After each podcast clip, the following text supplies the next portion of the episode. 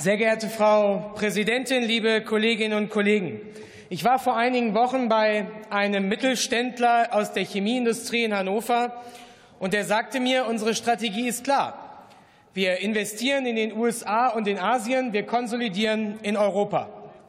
Und dabei geht es insbesondere um das Thema der Energiekosten. Und so wie diesem Mittelständler geht es auch vielen anderen aus der Aluminium, Glas, Kupfer, Kunststoff oder Stahlbranche. Und genau das spiegeln auch die aktuellen Statistiken wider, die uns einmal mehr sagen, die Investitionen ins Ausland übersteigen die Inlandsinvestitionen. Ein absolutes Warnsignal. Dabei reden wir hier nicht einfach nur über irgendwelche Zahlen. Wir reden auch nicht schon über die Notwendigkeit der Grundstoffindustrie für die gesamte Transformation, sondern wir reden über viele, viele tausend Arbeits- und Ausbildungsplätze in der Industrie, die entweder erhalten bleiben und zukunftsfest gemacht werden oder abwandern und abgebaut werden. Und dabei sprechen die Wachstumszahlen momentan eine eindeutige Sprache. China steigt, die USA steigt, Indien steigt, die Eurozone steigt, Deutschland schrumpft. Was ist da die Aufgabe von Politik? Dem Schiff Steuerung, Sicherheit und Stabilität geben. Aber was machen Sie? Absichtserklärung, Absichtserklärung, Absichtserklärung. Der Arbeitgeberpräsident Dulger hat Ihnen diese Woche ins Gesicht gesagt, ich zitiere mit Erlaubnis, als Unternehmer schaut man immer sehr genau auf den Lieferschein. Und der Lieferschein der Bundesregierung im Bereich Energiekosten ist leer. Es ist keine Zeit mehr für Sonntagsreden. Beim Koalitionsausschuss muss endlich geliefert werden. Das Rückgrat, das Rückgrat der deutschen Volkswirtschaft bildet unsere Industrie, ob im Bereich des Maschinenbaus, der Metall- und Elektroindustrie oder im Bereich Chemie.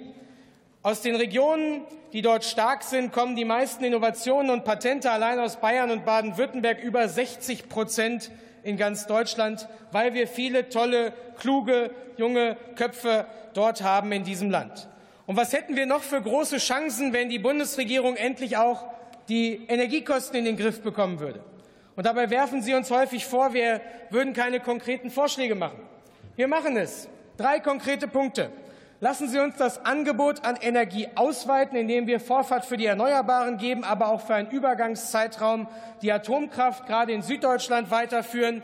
Lassen Sie uns zweitens dafür sorgen, dass die Stromsteuer auf das europäische Mindestmaß gesenkt wird, damit Privathaushalte und auch Handwerksbetriebe eine Entlastung erfahren.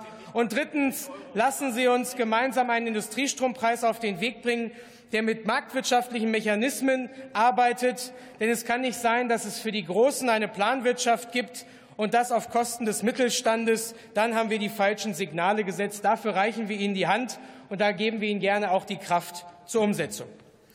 Nun aber, nun aber einmal zum Antrag der Linken. Also als ich das gelesen habe, habe ich mich gefragt, ob Sie den Praktikanten eine Chance gegeben haben, mal einen Antrag zu schreiben, oder ob Sie momentan alle damit beschäftigt sind, Sarah Wagenknecht bei der Parteigründung zu unterstützen. Weil, sorry, sowas Substanzloses habe ich selten gelesen.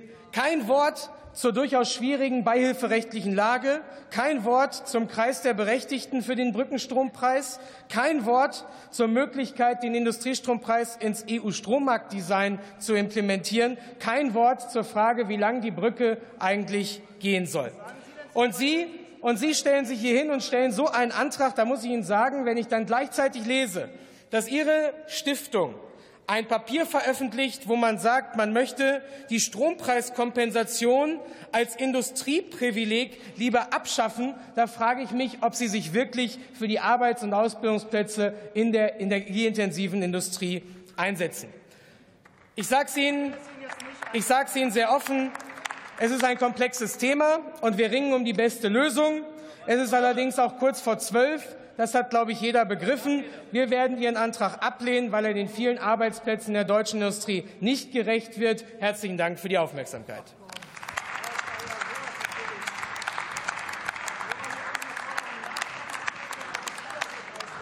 Der nächste Redner ist Felix Banatschak für Bündnis 90 Die Grünen.